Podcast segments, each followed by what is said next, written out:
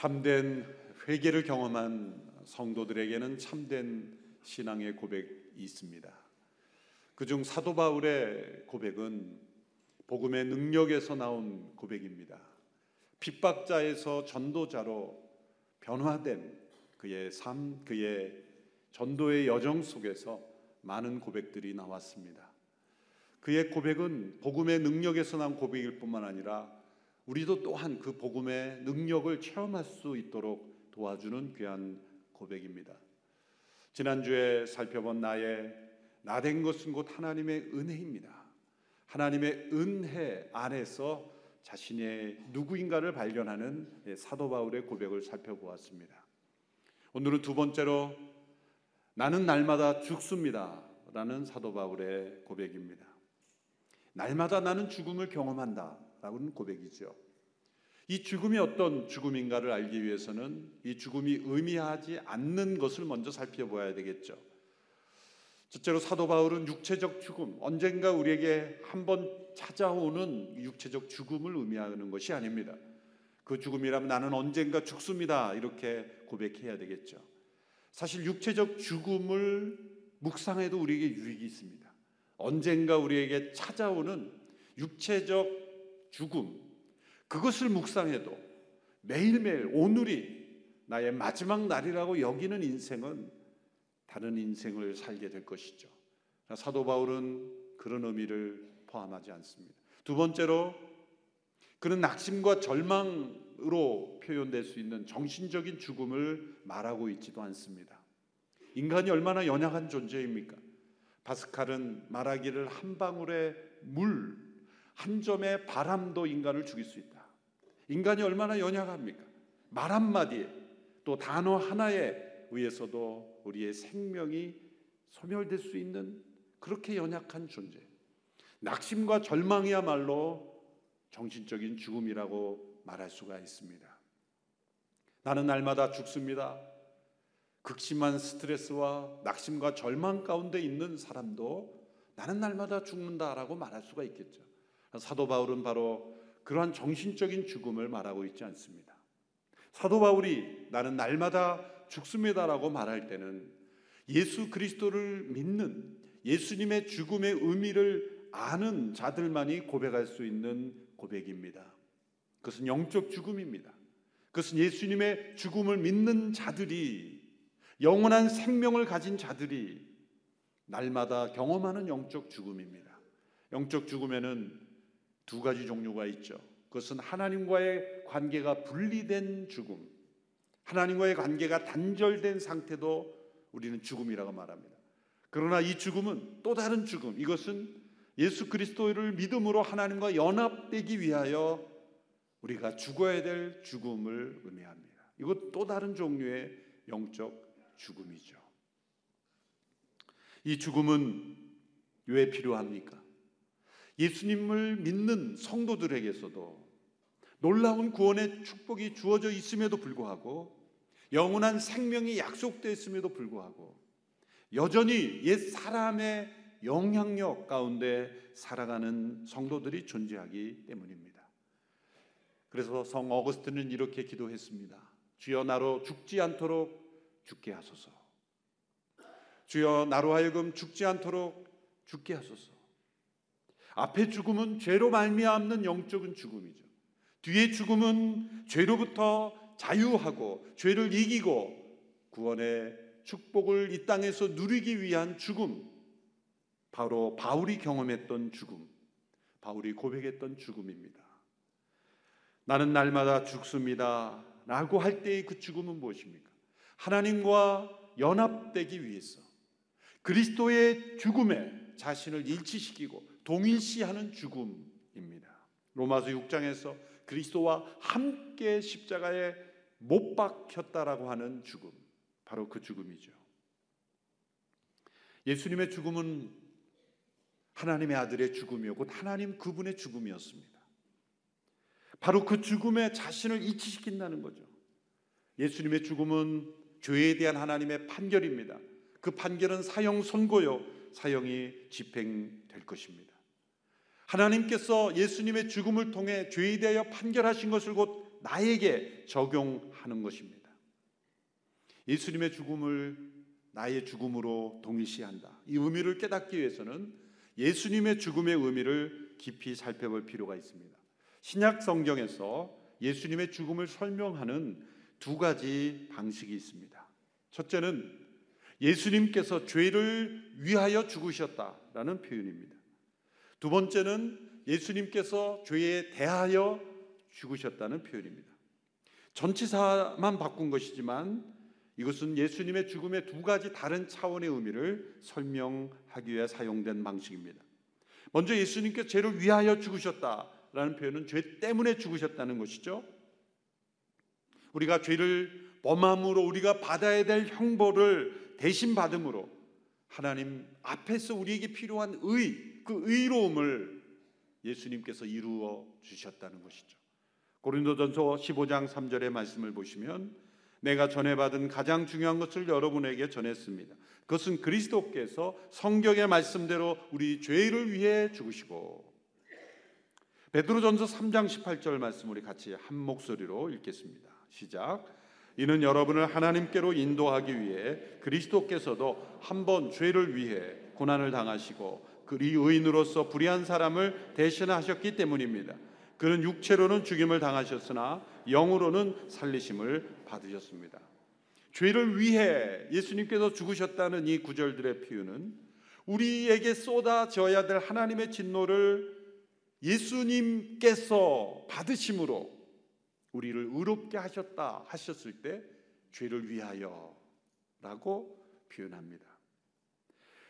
두 번째로 죄에 대하여 죽으셨다라는 표현은 우리를 그 죽음에 일치시키기 위해서 우리가 그리스도와 함께 죽게 하시며 우리로 하여금 새 생명 가운데 살게 하기 위해서 죽으신 죽음이라고 할 때 죄에 대하여 죽으셨다라는 표현을 쓰는 거죠. 로마서 6장 10절에서 11절의 말씀 우리 같이 한 목소리로 읽겠습니다. 시작.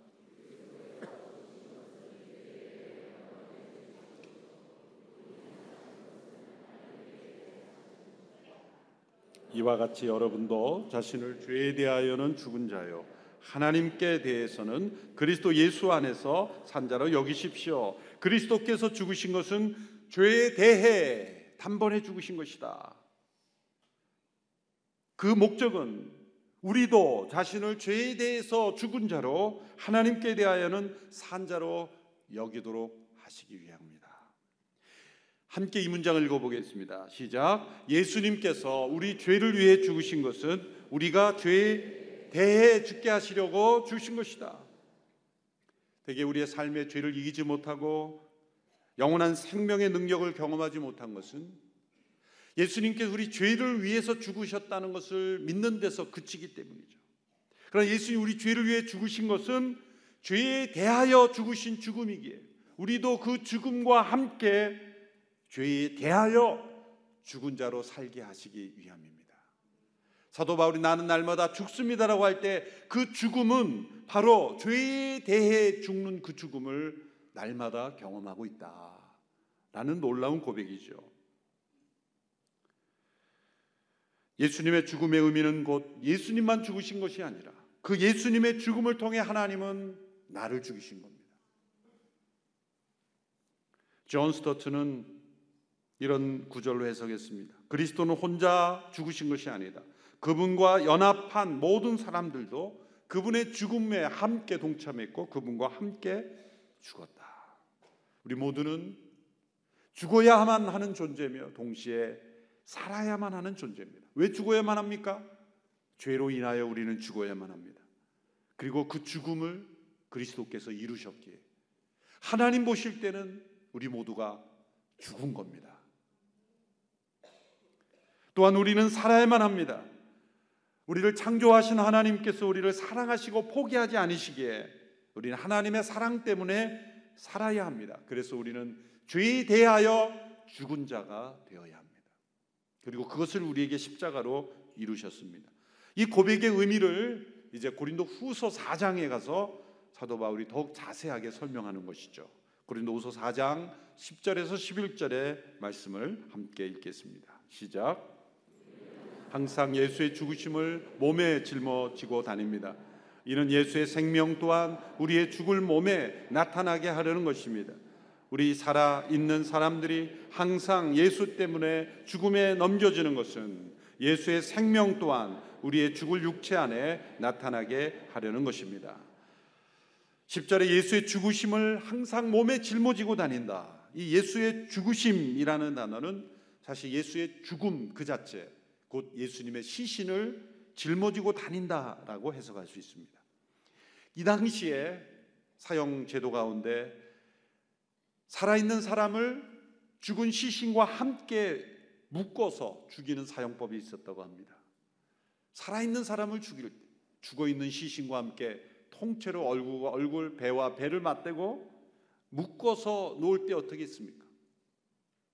물론 굶어 죽겠지만 그 죽은 시신에서 나오는 도끼에 의해서 살아있는 자가 서서히 죽어가는 그 과정을 통해 비참하게 죽이는 것 아니겠습니까?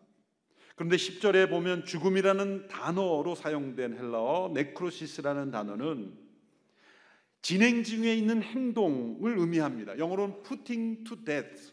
죽음을 죽음으로 계속 죽여 나가게 하는 과정. 곧 묶여 있으므로 완전히 죽진 않았지만 점점 죽음을 향해 나아가는 상태를 의미하는 것이죠. 여러분 우리는 하나님께서 그리스도의 십자가에서 그리스도께서 죽으셨을 때 하나님께서는 이미 우리를 죽은 자로 여기십니다. 근데 우리는 아직 살아 있어요. 우리는 지금 계속 죽음 가운데 나아야 하는 존재예요. 예수님의 시신을 얼머지고 예수님의 시신을 몸에 짊어지고 예수님의 시신에 묶인 자가 되어 예수님의 죽음과 함께 계속해서 죽음 가운데 나가야 하는 거죠. 근데 11절에 또 다른 죽음이 나옵니다. 우리 살아있는 사람들이 항상 예수 때문에 죽음에 넘겨지고 할 때 이 죽음은 다른 단어를 씁니다. 헬라어로 사나토스라는 단어는 완전히 종결된 죽음. 옛 생명이 완전히 종결된 죽음, 완전한 죽음에 도착한 상태를 가리키는 죽음이죠. 예수의 죽음을 몸에 짊어지고 있을 때 계속해서 죽음 가운데 살다가 언젠가 우리에게는 마지막 완전히 종결된 죽음 사나소트에 임하게 되는 거죠. 그래서 날마다 나는 죽습니다. 나는 날마다 죽습니다. 그것은 그리스도의 죽음과 연합되어 계속 죽음을 경험하여 결국 완전한 죽음에 이른다라는 고백입니다. 예수님의 죽음의 혜택을 경험하는 죽음. 예수님과 함께 죽고 예수님과 함께 다시 살아는 체험이죠. 갈라디아로 넘어오면은 갈라디아서로 넘어오면 바로 이것을 갈라디아서에서는 십자가에 못 박힌 자라는 고백을 쓰죠. 나는 날마다 죽습니다라는 고백은 갈라디아서로 넘어갈 때 십자가에 못 박힌 자입니다라는 고백을 합니다. 갈라디아서 5장 24절의 모습 같이 함께 읽겠습니다. 시작. 그리스도 예수께 속한 사람들은 육체와 함께 그 정욕과 욕망을 십자가에 못 박았습니다. 앞으로 못 박으라고 말하지 않습니다. 못 박아야 한다라고 말하지 않습니다. 못 박혔습니다. 그것은 예수님을 우리가 믿을 때 예수님께 우리 죄를 위하여 죽으셨음을 믿을 때 우리는 이미 십자가에 못 박혔다는 것이죠. 우리 스스로 못 박으라고 하지 않습니다. 그건 불가능합니다. 하나님의 관점을 받아들이라는 거죠. 하나님께서는 예수님만 십자가에 못 박히신 것이 아니라 그를 믿는 모든 그에게 속한 이들이 다 십자가에 못 박힌 자가 되었다는 것이죠. 나는 날마다 죽습니다라는 이 고백은 갈라디아서의 버전을 말하면 나는 십자가에 못 박힌 자로서 날마다 계속 십자가에 못 박힌 상태로 살고 있습니다. 그런 고백이죠. 예수님이 십자가에 못 박혔을 때 여기저기서 들려오던 음성이 있었습니다. 그것은 내가 만일 하나님의 아들이어든 십자가에서 내려오라, 내려오라. 끊임없는 조롱이 예수님께 주어졌죠. 우리가 나는 십자가에 못 박힌 존재입니다라고 살아갈 때 이 음성이 틀림없이 들려옵니다. 그 음성은 지금도 끝나지 않았습니다. 그래서 사단은 우리의 육체적 옛사람에 속한 육체의 욕정과 욕심을 통하여 십자가에서 내려오라, 내려오라 그렇게 우리에게 외칩니다. 그러나 만일 그 음성을 거절하고 십자가에 못 박힌 자로 우리의 육체와 세상을 십자가에 못 박힌 자로 여기며 그렇게 십자가에 매달려 있을 때는 놀랍게도 예수님의 죽음과 함께 완전한 죽음을 경험하며 예수님과 함께 새 생명으로 부활하는 생명의 능력을 경험하게 된다는 것이죠. 이 고백을 할 당시에 사도 바울은 엄청난 낙심과 환란, 고통 속에 있었습니다.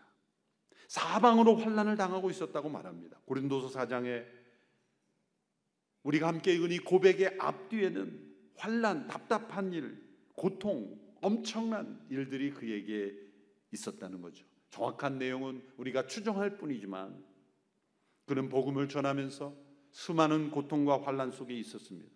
아마 우리는 사도 바울이 당한 환란의 100분의 1만 당해도 못 살겠다고 죽겠다고 하나님께 항의할지 모릅니다. 사람들은 자신의 잘못 때문에 받는 고난도 억울해하고 힘들어합니다. 우리의 몸에서 세월의 흔적이 나타나기 시작할 때도 낙심하기 시작합니다. 그러나 사도 바울은 자신의 잘못이 아닌 복음을 전파하는 일로 인하여 어떤 순교자의 고난보다도 더 깊은 고난 속에 있었습니다. 그러나 바울은 낙심하지 않고 절망하지 않았습니다. 그것은 육체적인 죽음만이 아니라 정신적인 죽음 앞에 무릎 꿇지 않았다는 거죠. 고린도서 4장 8절과 16절 두 구절만 함께 읽겠습니다. 8, 9절과 16절 우리 같이 읽습니다. 시작. 그러므로 우리는 사방으로 환난을 당해도 절망하지 않고 답답한 일을 당해도 낙심하지 않습니다. 핍박을 당해도 버림받지 않고 넘어뜨림을 당해도 망하지 않습니다. 16절 그러므로 우리는 낙심하지 않습니다. 우리의 겉사람은 쇠할지라도 우리의 속사람은 날마다 새로워지고 있습니다. 낙심과 절망스러운 상황이 찾아오셨습니까? 넘어질 수밖에 없는 상황 속에 처해 있습니까? 때로 죽고 싶은 생각에 사로잡힐 정도로 고통스러운 상황에 있습니까? 그것이 어떠한 이유인 건 간에 그 낙심과 절망, 그 답답한 상황을 어떻게 이기겠습니까? 스스로 결심하게 함으로 이길 수 있습니까? 내가 이 정도밖에 안 되는 거야. 나는 이겨낼 수 있어. 스스로를 다짐함으로 이길 수 있습니까? 아닙니다. 더 큰 절망만 찾아올 뿐입니다. 그 모든 낙심과 절망할 수 있는 상황을 이길 수 있는 유일한 길은 예수님과 함께 죽음을 선택하는 겁니다. 그것은 그 상황 속에 자포자기 하라는 게 아닙니다. 이 모든 육체적 죽음, 정신적인 죽음이 가져오는 모든 위기를 극복할 수 있는 유일한 길은 사도 바울처럼 고백하는 겁니다. 나는 날마다 죽습니다. 여러분 믿는다는 것은 무엇입니까? 그것은 미래에 대한 단순한 희망이 아닙니다. 막연한 희망상이 소망이 아닙니다. 예수님의 죽음과 부활이 나와 연결되었다는 것을 믿는 것입니다. 그리고 우리의 뜻과 의지를 다해 예수님의 죽음에 자신을 일치시키는 거예요. 근데 이것은 하나님도 해주실 수 없습니다. 오직 나만이 할 수 있어요. 자유의지를 가진 내가 예수님의 죽음에 나 자신을 일치시키는 거예요. 나의 뜻과 의지와 힘을 다하여 일치시키는 거예요. 십자가에 못 박힌 자로 나를 간주하고 의지적인 노력으로 죄에 대하여 죽은 자로 간주할 때 놀랍게도 성령님께서 역사하십니다. 거룩한 보혈이 역사하십니다. 나의 힘과 의지로 되지 않았던 낙심과 절망을 이길 힘과 능력이 소망이 나에게 찾아옵니다. 예수님의 죽음과 함께 자신을 일치시키고 내 안에 그리스도께 속하지 않은 것은 다 끊어버리고 태워버리고 내어버리고 오직 그리스도께서 내 안에 사시도록 내어드릴 때 놀랍게도 어떠한 낙심, 절망, 고통스러운 상황도 이길 수 있는 능력이 우리에게 옵니다. 이 능력은 생명의 능력입니다. 영원한 부활 생명의 능력입니다. 나는 날마다 죽습니다. 이것은 자아 실현한 사람의 고백이 아닙니다. 세상은 이런 고백을 외면하죠. 그것은 비참한 패배자의 고백처럼 오해합니다. 세상은 자아를 실현하라고 말합니다. 그러나 여러분 보십시오. 세상에서 자아를 실현했다고 하는 사람들 예수 믿기가 얼마나 어렵습니까? 그 알량한 자아를 실현했기 때문에 자와 함께 육체적 죽음으로 끝나는 겁니다. 그리고 그 자아가 실현되지 않는 상을 만나면 정신적인 죽음 앞에 절망하는 겁니다. 성경은 자아 실현하라고 하지 않습니다. 그리스도를 실현하라. 내 안에 그리스도를 실현하라. 그것이 진짜 자기 자신을 찾는 길이에요. 그리스도께서 내 안에 실현될 때 놀랍게도 우리에는 영원한 생명이 능력 있게 역사하기 때문입니다. 바울의 비전은 자아 실현이 아니었습니다. 그것은 그리스도를 실현하는 것입니다. 나는 날마다 죽습니다. 이 고백 속에 살아가는 자는 영원한 부활의 생명을 이 땅에서 누리며 승리하며 살게 될 줄로 믿습니다. 죄에 대하여 죽은 자, 하나님께 대하는 산자로 죄를 이기며 승리하는 삶을 살게 될 줄로 믿습니다. 예수님이 우리 죄를 위하여 죽으셨을 뿐만 아니라 죄에 대하여 죽으신 자가 되셨기에 우리도 그와 같이 죄에 대하여 죽은 자가 될 줄로 믿습니다. 기도하겠습니다. 귀하신 주님, 주님께서 죄인이 되셔서 우리의 죄를 대속하심을 감사합니다. 또한 우리가 죄에 대하여 죽은 자로 살아갈 수 있는 능력과 은혜 베풀어 주시니 감사합니다. 그 능력이 우리에게 주어졌음을 머리로 알았지만 삶으로 체험하지 못한 저희들을 불쌍히 여겨 주시고 오늘 주 앞에 이제는 죄에 대하여 이긴 자로 살아갈 수 있는 능력이 우리의 삶 속에 임하게 되기를 원합니다. 그리스도의 죽음에 나를 일치시키기를 원합니다. 마음과 뜻과 힘을 다하여 죄에 대하여 죽은 자로 여기며 살아가는 저희들 되게 하여 주시옵소서. 그래서 사도 바울과 같이 나는 날마다 죽습니다. 나는 날마다 죽습니다. 이 고백으로 승리하며 살아가는 저희들이 되게 하여 주옵소서. 예수님의 이름으로 기도합니다. 아멘.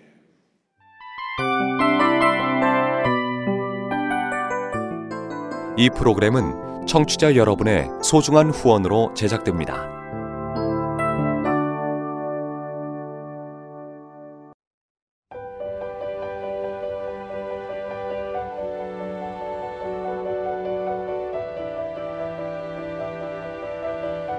세상에는 수많은 교회들이 있지만 더 깊이 있는 말씀 강해를 찾기 위해 크기로만 교회를 선정하지 않습니다. 보다 좋은 영적 콘텐츠를 더 많이 나누기 위해 방송비를 받지 않습니다. 1년 365일 복음만 전하고 싶어서 우리는 광고를 하지 않습니다. 온누리의 복음을 땅끝까지 CGN TV와 함께 땅끝 성교사가 되주세요